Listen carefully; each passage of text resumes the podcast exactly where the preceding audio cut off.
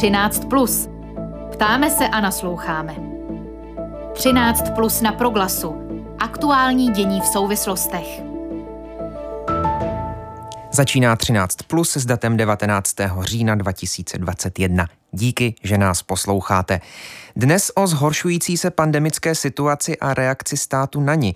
Zaměříme se ale samozřejmě taky na ústavně právně složitou situaci kolem prezidenta republiky. O něm včera totiž ústřední vojenská nemocnice prohlásila, že není schopen vykonávat své pracovní povinnosti. To vše v následujících 25 minutách. Klidný poslech přeje Ondřej Havlíček. 13 plus. Ptáme se a nasloucháme.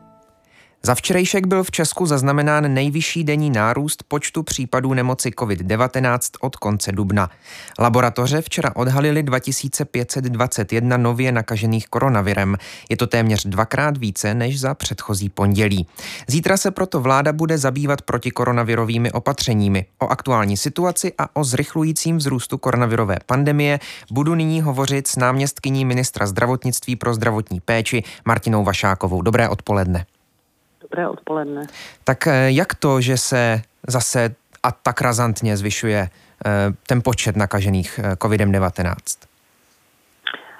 Jak to? Protože virus se šíří v podzimním období populaci daleko rychleji, je to sezónně vázaná nákaza, šíří se v podstatě, pokud se podíváte na mapu rozšíření na koronaviru a infikovaných v Evropě, tak se šíří eh, v podstatě všemi zeměmi Evropy. Takže to je přirozený vývoj eh, té virové eh, pandemie těch měsících, které jsou nejvýraznější pro tuto nákazu, což jsou měsíce podzimní a zimní. Co teď s tím, aby ten nárůst ne, nerostl třeba až tam, kde jsme ho viděli v tom minulém roce? Eh, bariérou jsou určitě ti očkovaní, zejména a ti, co prodělali onemocnění do 6 měsíců, takže předpokládáme a je to i vidět, ten nárůst není tak strmý, ale eh, záleží na tom v současné době, když eh, je u nás počítáme dvě třetiny populace chráněno vlastně dostatečně vyzbrojeným imunitním systémem, Eh, vakcinací, případně proděláním nebo kombinací, že zásadní bude spíše, kolik lidí se z těch infikovaných dostane do nemocnic a bude mít vážný průběh onemocnění než celkový průběh infikovaných. To je prostě změna politiky ve sledování parametrů, které souvisí s pandemí COVID-19. No a nejsou ta čísla, která teď vidíme. Já vím, vy jste říkala, je to přirozený nárůst a ano, odborníci o tom dlouhodobě, vy všichni o tom jako odborníci dlouhodobě mluvíte, eh, že ten nárůst s horším počasím je vždycky větší. Eh, přesto není teď eh, to číslo až příliš, příliš velké a vlastně skokově velké, protože ještě před dvěma týdny jsme tu pozorovali číslo kolem, čísla kolem tisíce nakažených denně. Ano, to je čistě jakoby matematické, protože když začínáte s malými čísly a replikuje se ten virus populaci, tak eh, v podstatě pak dojde k výrazné eskalaci, pokud dojde k určitému stupni promoření. Takže eh, je to prostě logický vývoj, který de facto byl predikován eh, statistiky z ÚZIS a pan profesor Dušek ty predikce ukazoval, takže jako není to nic překvapivého, bohužel. My jsme jenom doufali, že Eh, v České republice bude poněkud eh, větší rozum lidí a adherence k očkování, takže dopad do nemocnic nebude eh, tak výrazný. Takže jsme čekali, že budeme imunitně lépe vybaveni jako populace, než v současné době jsme. Takže to, co nám skutečně dělá starosti velké, není samotná kumulace viru v populaci, čili asymptomatická infekce, ale to, co nás trápí, je skutečně to, co je v nemocnicích, což je 3% infikovaných a zejména ti nejtěžším stavu na jednotkách intenzivní péče. No a co se stalo tedy, že, se, eh, že je tolik eh, neočkovaných lidí, protože podle těch údajů tři čtvrtiny těch nakažených za říjen jsou nenaočkovaní lidé. Eh, kde se stala chyba v, třeba v té očkovací kampani, že teď už nejsme někde jinde a, a, a pozorujeme zase, zase ten velký nárůst pozitivně testovaných?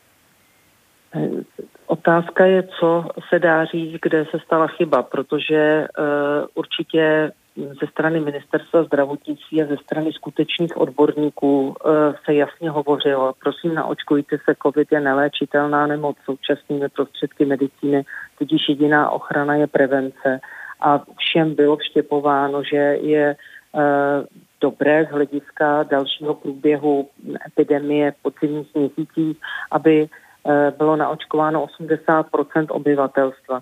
Nicméně zároveň bohužel bylo popřáváno v médiích, v řadě médií sluchu prostě neodborným, eh, neodborným vyjádřením, které spochybňovaly roli očkování, eh, zbytečné debatě o protilátkách, která, které prostě neuznává jako protiinfekčnost mm, žádná ze zemí světa.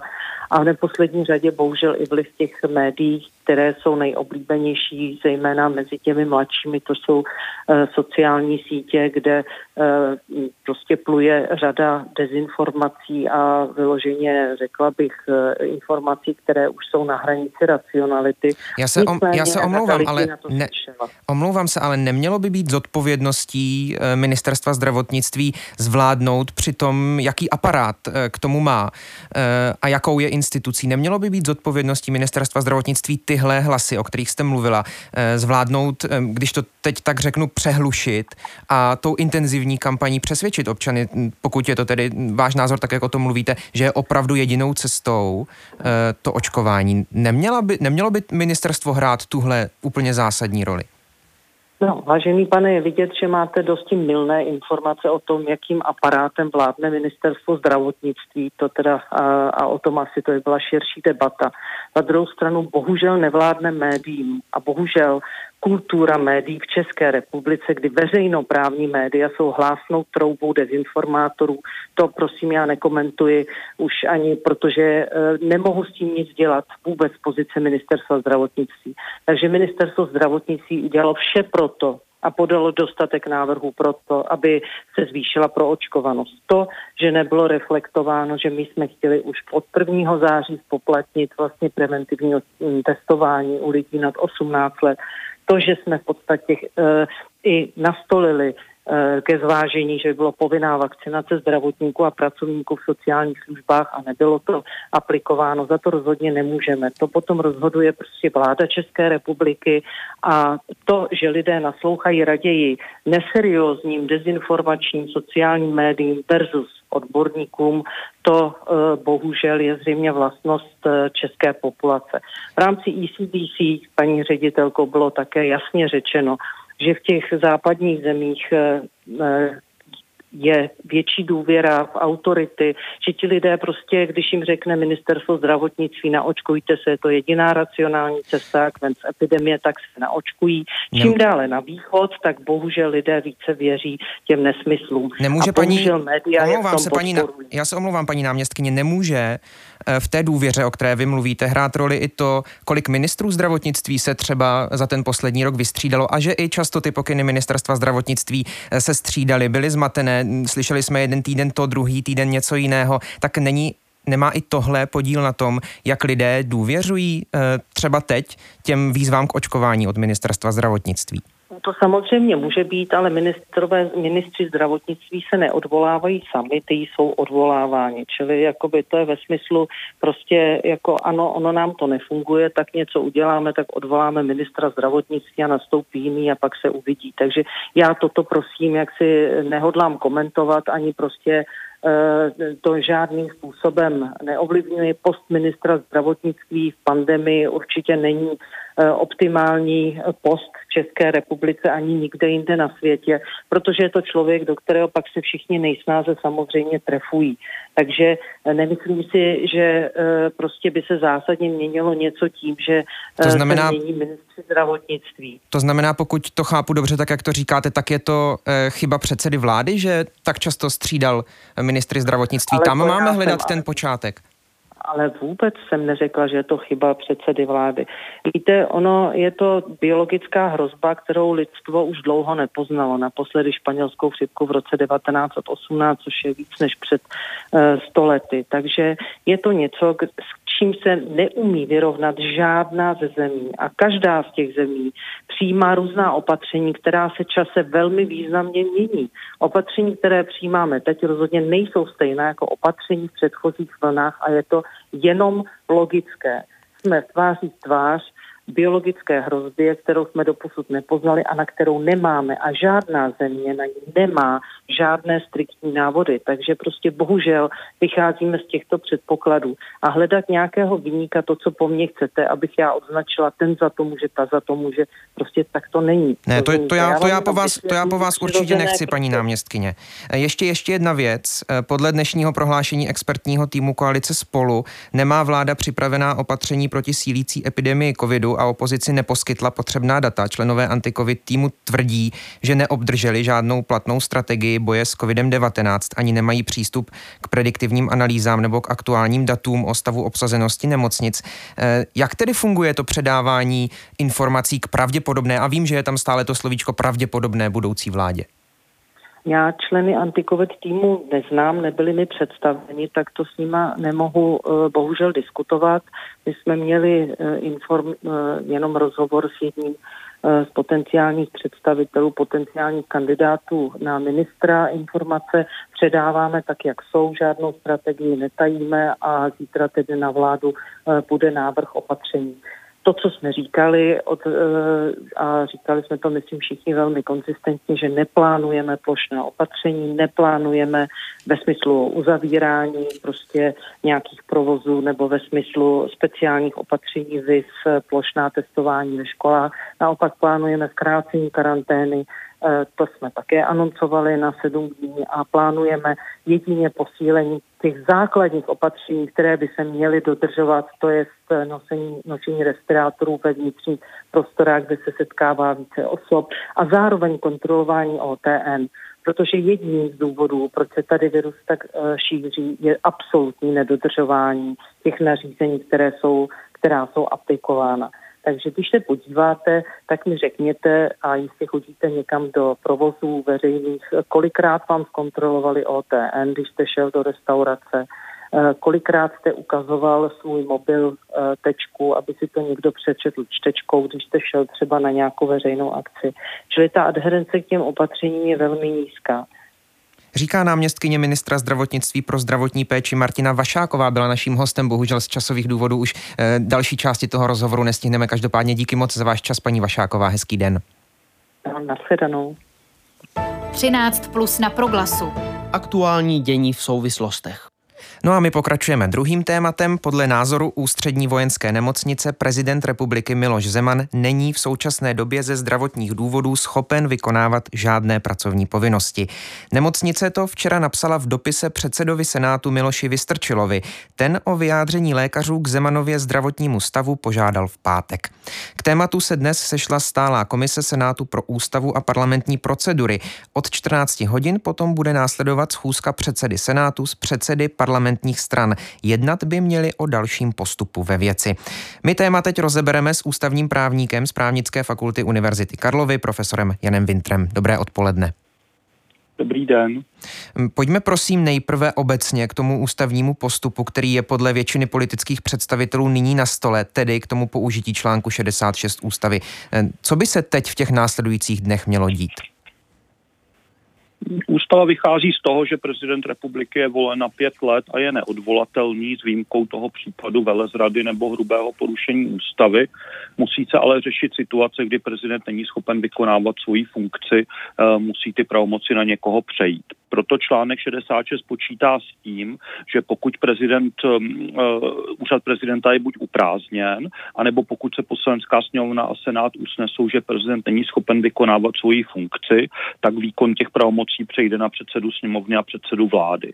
A o tom se teď jedná. Uh, senát uh, tedy k tomu, aby měl nějaké podklady pro to, aby mohl rozhodnout, jestli prezident je nebo není schopen výkonu té funkce, se obrátil na ústřední vojenskou nemocnici, získal tedy to vyjádření a na základě toho dneska ústavní komise Senátu doporučila, aby Senát tedy v nějaké blízké době hlasoval o tom usnesení, že prezident není schopen vykonávat svoji funkci.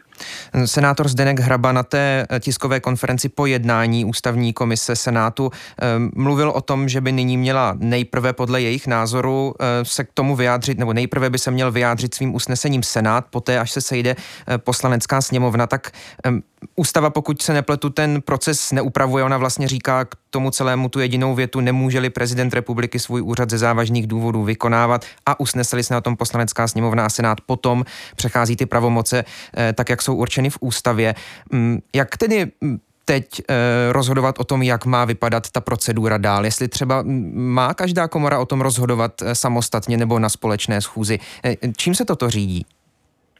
Eh, určitě mají ty komory eh, rozhodovat odděleně, protože eh, právní řád počítá se společnou schůzí poslanecké sněmovny a senátu jenom pro případ skládání slibu nově zvoleného prezidenta, čili bude to na oddělených schůzích a řídí se to obecnými pravidly týkajícími se jednání poslanecké sněmovny a senátu, to znamená jednacím řádem poslanecké sněmovny a jednacím řádem senátu.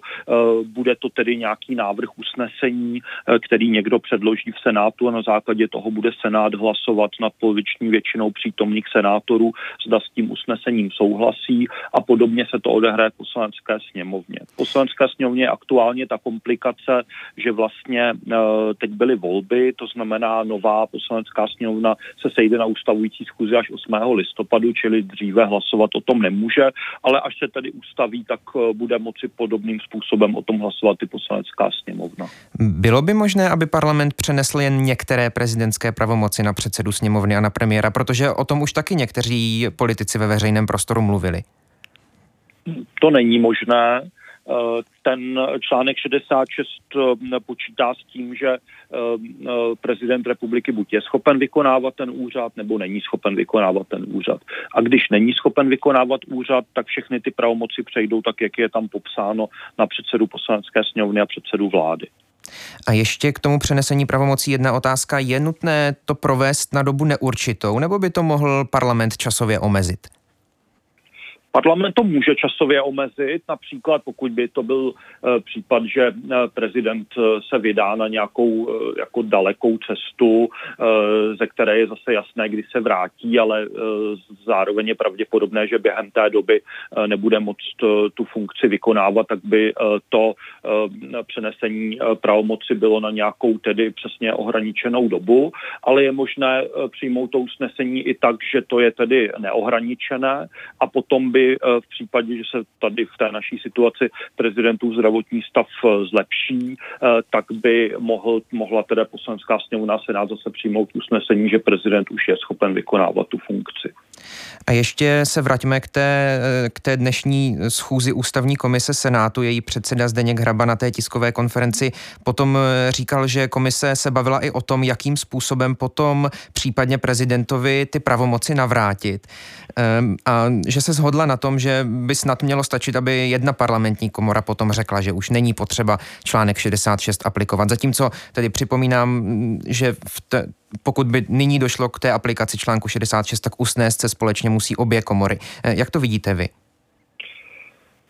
Tohle vlastně není úplně jasné. Ta uh, ústava um, přímo o tom uh, způsobu, jak se um, tedy to uh, rozhodnutí zase ruší, nic neříká, ale lze asi najít argumenty pro obě ta řešení. Pro to řešení, že tedy poslanecká sněmovna Senát se musí zase shodnout, by hovořila především analogie tím tedy nejbližším ustanovením a to je to ustanovení právě o aktivaci toho článku 66 Eh, pro eh, ten závěr, ke kterému patrně tedy dospěla ústavní komise, eh, tak zase hm, svědčí taková úvaha, že to přenesení těch pravomocí na předsedu vlády a předsedu sněmovny je jako výjimečné řešení výjimečné situace, čili mělo by být vykládáno spíš úzce a jenom pro případy, kdy tedy obě komory trvají na tom, že prezident není schopen vykonávat tu funkci. Jakmile tedy ta jedna, jedna z těch dvou komor už je jiného názoru, tak už vlastně eh, ty předpoklady padají. A, a či, jako, myslím, že to je pořád ještě otevřené, ale že eh, lze najít dobré důvody i pro ten způsob, jak k tomu přistoupila ta ústavní komise Senátu. S ústavním právníkem profesorem Janem Vintrem v těchto minutách mluvíme na rádiu Proglas v pořadu 13 plus o situaci kolem článku 66 a prezidenta eh, a kolem prezidenta republiky. Eh, o tom, jestli je prezident schopen vykonávat svůj úřad, se diskutuje už víc než týden. Je ten postup parlamentu podle vás dostatečně rychlý? No tak my jsme v situaci, kdy um, se ta sněmovna po volbách sejde až 8. listopadu, čili ono to nejde eh, moc urychlit. Eh, zatím se nikdy nestalo, eh, že by se scházela kvůli čemukoliv ta, ta stará sněmovna po volbách do té nové sněmovny, čili jako teoreticky by to možné bylo, ale celkem chápu, že ta situace nebyla úplně jasná, že tedy k tomuhle mimořádnému kroku se nechod, nesáhlo, čili je to dané touhle jako výjimečnou situací tím, že zrovna zrovna jsou volby do poslanecké sněmovny a proto se tedy bude muset čekat až eh, na nějaký ten 8. až 10. listopad, kdy, kdy k tomu pravděpodobně dojde. Jinak by asi um, ty komory jednaly rychleji, ale zase uh, u toho Senátu um, patrně by uh, bylo trochu zbrklé, kdyby uh, Senát uh, jednal a třeba hlasoval o tom článku 66 dřív, uh, než si tedy vyžádá ty informace o zdravotním stavu prezidenta, než dostane tu odpověď. Jo? Čili domnívám se, že k žádnému prodlení vlastně teď ještě nedochází, protože Senát postupuje jako tím uvážlivým způsobem, který je správný, že tedy nejprve tu situaci nějak pozoruje, potom tedy se obrátí na kancelář prezidenta republiky, případně na tu střední vojenskou nemocnici s žádostí o ty informace, pak dostane ty informace a teď tedy jedná na základě těch informací. Čili nezdá se mi, že by jako někdo něco úmyslně zdržoval. Já se na to ptám i proto, protože e, místo předseda té stálé komise Senátu pro ústavu a parlamentní procedury, senátor Michal Canov právě dnes na té tiskové konferenci po jednání komise mluvil o tom, že má za zlé předsedovi poslanecké sněmovny Radku Vondráčkovi, že nesvolal ještě starou poslaneckou sněmovnu, když přitom mm, tedy pravděpodobně už od minulého týdne věděl, v jakém stavu je prezident republiky. Tak eh, neměla se pokusit se jít k té aktivaci článku 66 přeci jen ještě ta eh, stará poslanecká sněmovna, ačkoliv vím, že jste říkal, že se to zatím nikdy nestalo. Možné by to bylo. Ehm, předpokládám, že to i tedy předseda poslanecké sněmovny zvažoval, jestli to, eh, to, to učiní nebo neučiní, ale ehm, až do toho dopisu eh, té ústřední vojenské nemocnice ta situace nebyla úplně jasná. Jo, zase si myslím, že s tím článkem 66 eh, by se nemělo zacházet nějak zbrklé, protože zase prezident České republiky má sice celou řadu pravomocí, ale většina z nich je jako reprezentační povahy a mohou nějakou dobu počkat. V, ve Spojených státech amerických je nastavený mnohem, mnohem rychlejší mechanismus, jak viceprezident Spojených států eh, po souhlasu většiny ministrů eh, tedy eh, oznámí kongresu, že prezident není schopen vykonávat tu funkci a přichází to na viceprezidenta. Kongres může nějakým způsobem proti tomu poměrně rychle zasáhnout dosáhnout. Ale tady si myslím, že mm, asi eh, by bylo zbrklé, kdyby se eh, hned eh, jako několik dnů po tom, co prezident je hospitalizován, bez nějakých lékařských zpráv okamžitě začaly scházet obě komory. Ale teď si myslím, že tím, že už ty lékařské zprávy jsou, takže za jako běžného provozu, kdyby tedy sněmovna normálně fungovala, tak teď už by byl ten čas, jak tedy v příštích jako dnech nebo jako do jednoho týdne by se asi to usnesení přijalo, kdyby tedy uh, jsme nebyli v situaci, kdy uh, čekáme na tu ustavující schůzi sněmovny. A právě proto, že jsme v této situaci, tak mi vrtá hlavou ještě jedna věc. Uh, jestli by teď ten postup, nebo jestli neměl být v těch minulých dnech rychlejší právě i kvůli tomu, hm, že ta situace je taková a 21. října, tedy za dva dny, končí to funkční období, můžeme říct, staré sněmovny. Napadá mě hm, ta příští se sejde ze zákona z ústavy až 8. listopadu, tedy vzniká nám tam zhruba dvoutýdenní prostor. Co se bude dít v případě, eh, že bychom potřebovali výkon pravomocí prezidenta právě ještě předtím, než se sejde nová sněmovna a bude moci rozhodnout o jejich přenesení. A teď mě napadá třeba ta situace, o které se eh, ostatně mluvilo v médiích eh, v minulých dnech, a to na základě vyjádření pana premiéra Babiše, který, který říkal, že by chtěl možná ještě hm, trochu restrukturalizovat vládu minimálně na tom postu ministra zdravotnictví. Eh, tak co by se dělo, pokud by premiér chtěl v tuto chvíli odvolat svého ministra zdravotnictví a jmenovat nového a přitom bychom neměli tedy jasno, jak je to s výkonem pravomocí prezidenta? No ta situace je nestandardní a stojíme před dvěma špatnými řešeními. O jedno špatné řešení je e, narychlo svolávat tedy poslaneckou sněmovnu, která už vlastně e, nemá mandát z těch, z těch nových voleb a e, i poměrně zbrkle bez nějakých e, jako e, důkladných informací od, e, od lékařů přijímat nějaká rozhodnutí. A druhé špatné řešení je to, které teď naznačujete, že teď skutečně po dobu těch e, asi 20 dnů nebo kolik to, e, kolik to ještě je, eh, není možné dělat ty ústavní akty. Tady přece jenom eh, prostě není možné jmenovat nového ministra do té vlády, pokud tedy prezident není schopen výkonu funkce a není přijat toto usnesení podle článku 66, takže bude muset vykonávat ty, ty, tu, ten ministerský úřad, ten dosavadní ministr, ale s tím ti ministři musí počítat, že prostě ten ministerský úřad je zpět tedy s určitými pravomocemi, ale i s určitými povinnostmi a taky může klidně prezident republiky někdy eh, v nějaké situaci nepřijmout demisi toho, eh, toho ministra a v takovém případě ten ministr jak si je tlačen k tomu, aby ve výkonu té funkce ještě pokračoval, čili myslím si, že zas eh, tak zásadní porucha tohle není. Ale je pravda, že kdyby se dělo něco akutního, tak teď zrovna to vypadá, že nemáme prezidenta schopného vykonávat ten úřad ani nikoho, kdo ho může legálně nahradit. Pane Vintre, ještě jedna věc. Zajímá mě ještě jedna linka. Úředníci kanceláře prezidenta republiky postupují v těch posledních dnech podle všech zpráv dostupných velmi nestandardně neinformují o prezidentově stavu, osočují ostatní z neetického chování a z pokusu o půjč. Podle včerejších zpráv se dokonce zdá, že vedoucí prezidentské kanceláře zamlčoval informace o tom, že prezident není schopen výkonu své funkce, přestože je měl už od e, lékařů v, v ústřední vojenské nemocnici. Hm, co by se mělo dít eh, ohledně tohoto jednání úředníků z prezidentské kanceláře? Měli by se za to jednání zodpovídat? Já se domnívám, že ano. Já myslím, že eh, práce kanceláře prezidenta republiky je dlouhodobě skandální eh, a je i předmětem tedy trestního vyšetřování, eh, například i pokud jde o tu zprávu té, té lánské obory. Domnívám se, že do budoucna by se mělo řešit, jakým způsobem skutečně zajistit, aby kancelář prezidenta republiky sice sloužila prezidentovi republiky, ale zároveň sloužila zájmu zájmu státu, protože pořád je to tedy jako státní úřad, který eh, tedy eh, má eh, má přispívat k řádnému fungování eh, celého státu a eh, ne tedy k nějakým sledování nějakých osobních zájmů eh, těch úředníků, což let kdy bylo takové podezření. Čili myslím si, že by se měly ty, ty aktivity té kanceláře prezidenta republiky důkladně prošetřit v těch následujících týdnech a měsících, tak, abychom napříště měli tedy kancelář prezidenta republiky, která vlastně jako nepřispívá eh, k izolaci eh, prezidenta a k eh, tomu, že potom ten prezidentský úřad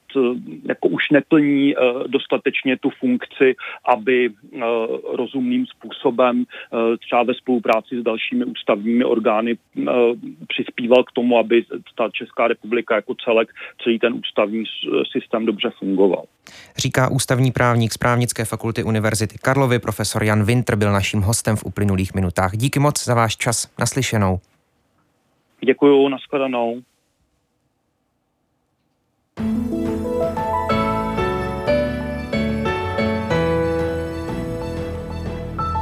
Na přípravě dnešního vydání pořadu 13 Plus spolupracovala Jana Kuklová. Celý díl naleznete už brzy v našem audioarchivu a v podcastových aplikacích. Zítra aktuální témata po 13. hodině rozebere Filip Braindl. V tuto chvíli se od mikrofonu loučí Ondřej Havlíček.